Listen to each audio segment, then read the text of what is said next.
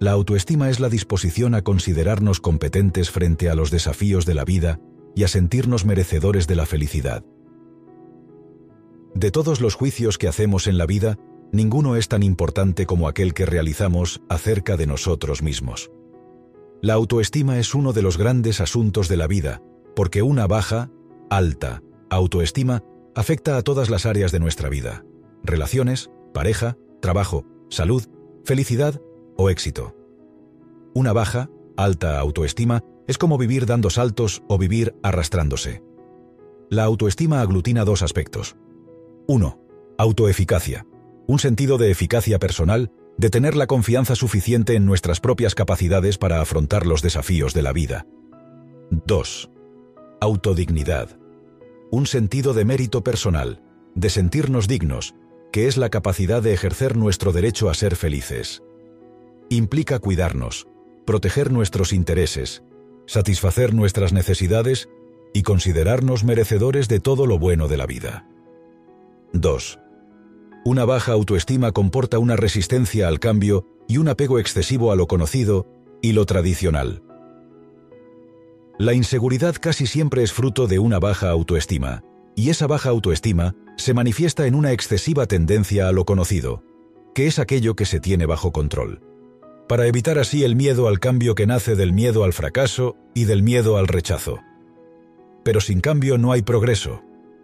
Sin cambio no crecemos. Sin cambio solo podemos conformarnos con lo que tenemos. Por eso, una persona con baja autoestima tiende a la frustración producto de la resignación, que se exterioriza de múltiples formas, como explica con claridad Swami Prajnanapada, filósofo hindú. El mayor enemigo del ser humano es el miedo que aparece en formas diversas como la vergüenza, la envidia, la cólera, la intolerancia, la arrogancia. ¿Cuál es la causa del miedo? La falta de confianza en uno mismo. Por el contrario, una persona con una autoestima bien cimentada también tiene miedo, pero no es un miedo paralizante, sino estimulante que le lleva a hacer y crecer. Tener una baja o alta autoestima es lo que hace que los retos se vean como amenazas o como oportunidades. 3. Los seis pilares de la autoestima son conciencia, aceptación, autorresponsabilidad, autoafirmación, propósito e integridad. Si bien la autoestima influye en todas las parcelas de nuestra vida y una baja autoestima fomenta la negatividad, un menor desempeño y una mayor insatisfacción, condiciones bajo las cuales es difícil progresar, no es irreparable y la podemos fortalecer y desarrollar. Sin duda, una de las mejores decisiones que podemos tomar, trabajando seis pilares, como nos propone Branden. 1. Vivir conscientemente, en el presente, aquí y ahora, tomando conciencia de todo aquello que hacemos, para cuando algo no funciona, atacar las causas y modificar los efectos. 2. Vivir aceptándote sin juzgarte, con una mirada amable para generar cambio. Aceptación no es resignación, sino el primer paso hacia la transformación. 3.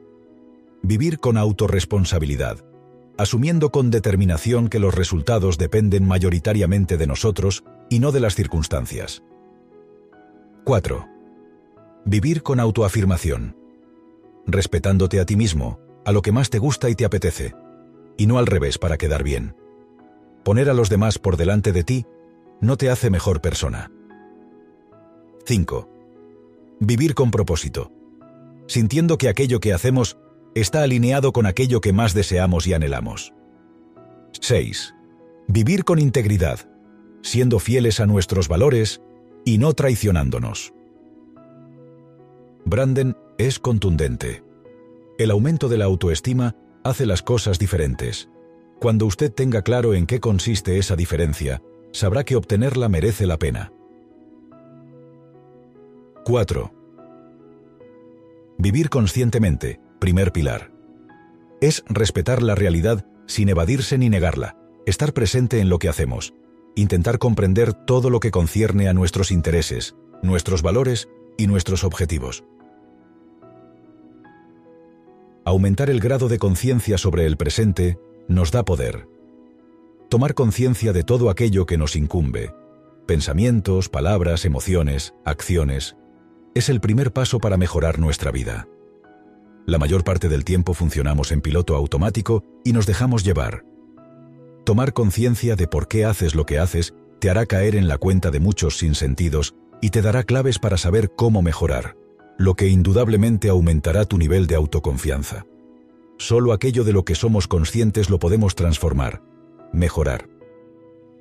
Como apunta Sir John Whitmore, uno de los impulsores del coaching a nivel mundial y autor de Coaching for Performance, solo soy capaz de controlar aquello de lo que soy consciente. Pero aquello de lo que no soy consciente me controla a mí. La conciencia me capacita. O asumes el control consciente de tu vida o la vida te dirige a su antojo. Cuanto más capaz sea una persona de dirigir conscientemente su vida, mayor será el poder y control sobre su vida. La conciencia es el fundamento de todo. 5. Vivir aceptándote, segundo pilar. La aceptación de ti mismo es la condición previa al cambio y al crecimiento. La realidad se puede afrontar de dos maneras, desde la negación y el rechazo o desde la aceptación y el aprendizaje. La estrategia más efectiva es la segunda. Aceptarse a uno mismo no significa que no podamos mejorar, sino que nos aceptamos en este momento como somos, en la situación que nos encontramos ahora mismo. A partir de ahí podemos iniciar un proceso de mejora. Lo mismo sucede con los errores. La vida, proyectos, parejas, inversiones, reuniones, expectativas, no siempre va por los derroteros esperados, pero desde la aceptación, aprendo de esos errores y crezco. Somos humanos, no perfectos, pero también podemos cambiar, mejorar. Eso sí, hay un requisito indispensable, la aceptación. La culpa, herirnos a nosotros mismos sin ningún reparo, solo destruye nuestra autoestima. Si no aceptamos la realidad, nuestra autoestima sufre a través de un diálogo interior tóxico muy dañino. La falta de aceptación conduce al autosabotaje y a ser crueles con nosotros mismos. Se trata de ser compasivos, mirarnos sin juzgarnos ni criticarnos, aceptarnos sin más. Branden lo explica así.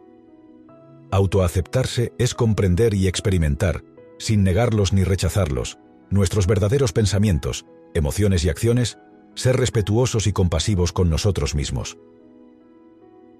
6. Vivir con autorresponsabilidad. Tercer pilar. La autorresponsabilidad es una orientación activa hacia la vida, en lugar de una orientación pasiva o de victimismo. Es saber y aceptar que somos protagonistas y no víctimas. Tenemos la obligación de sentirnos responsables de nuestras decisiones y de sus consecuencias, aunque no nos gusten. Tenemos capacidad de respuesta, responsabilidad, sobre nuestro bienestar y nuestra felicidad. Como apunta Patrick Ness, escritor y periodista, decir que no tienes otra opción es liberarte a ti mismo de la responsabilidad. La clave está en agarrar las riendas de nuestra vida con determinación. Entonces todo cambia. Cuando das el poder a eventos externos en lugar de a ti mismo, te vuelves frágil. Las personas autorresponsables se centran en las soluciones, en lugar de las excusas.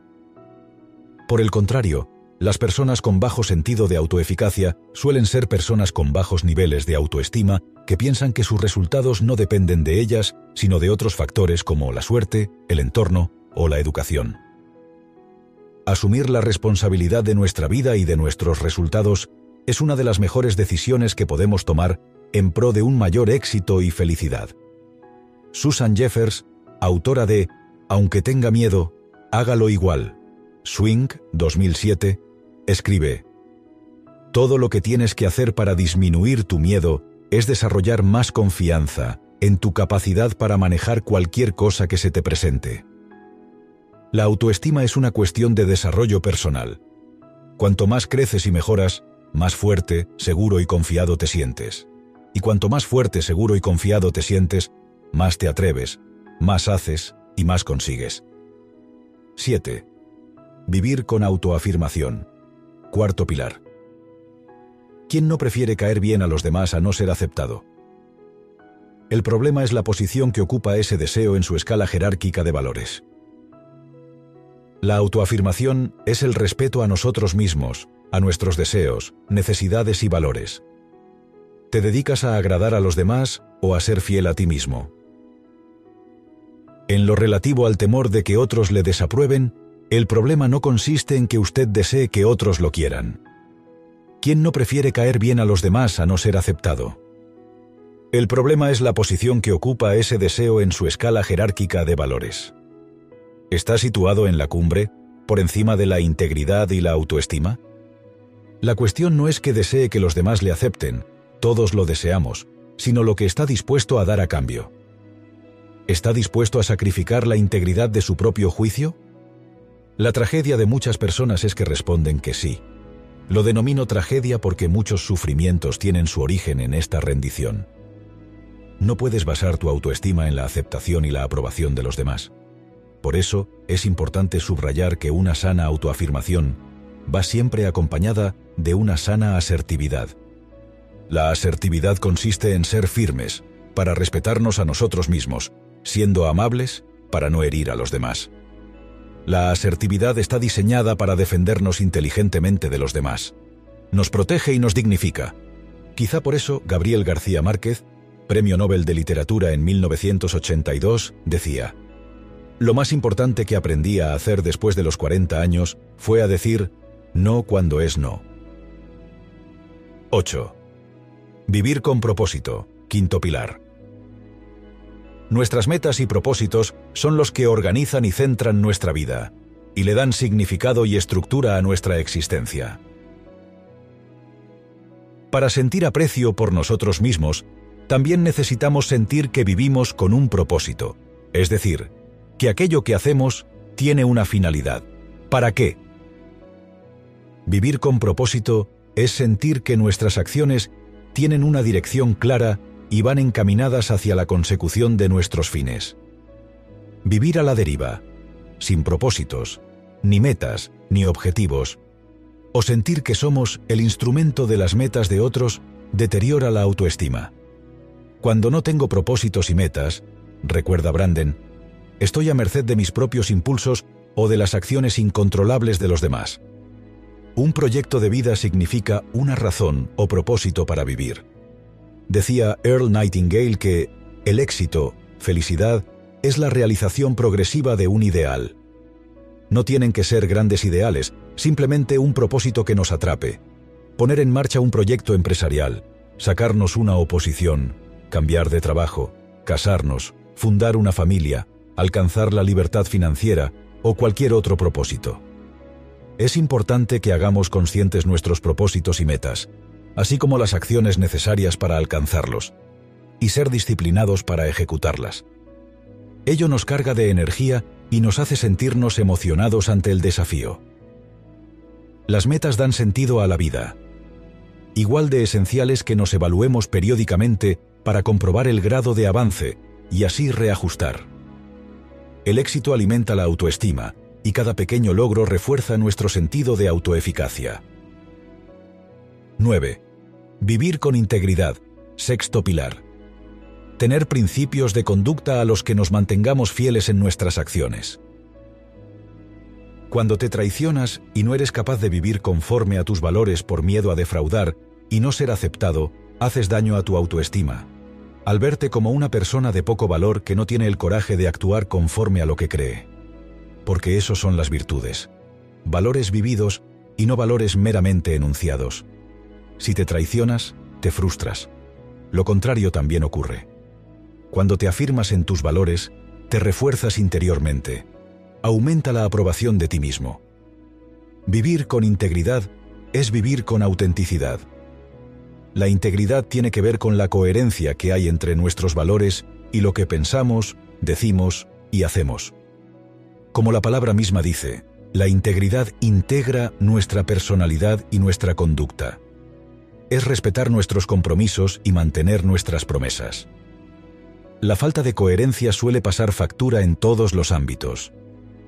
Desde el punto de vista de la marca personal, no hay nada más dañino para nuestra reputación que predicar una cosa y hacer la contraria. Pero también en nuestra salud, porque, como apunta Branden, esa doble vida genera conflictos internos y nos lleva a la somatización y a la manifestación de enfermedades. 10. La autoestima es una necesidad psicológica básica. La autoestima no es otra cosa que la reputación que una persona tiene de sí misma.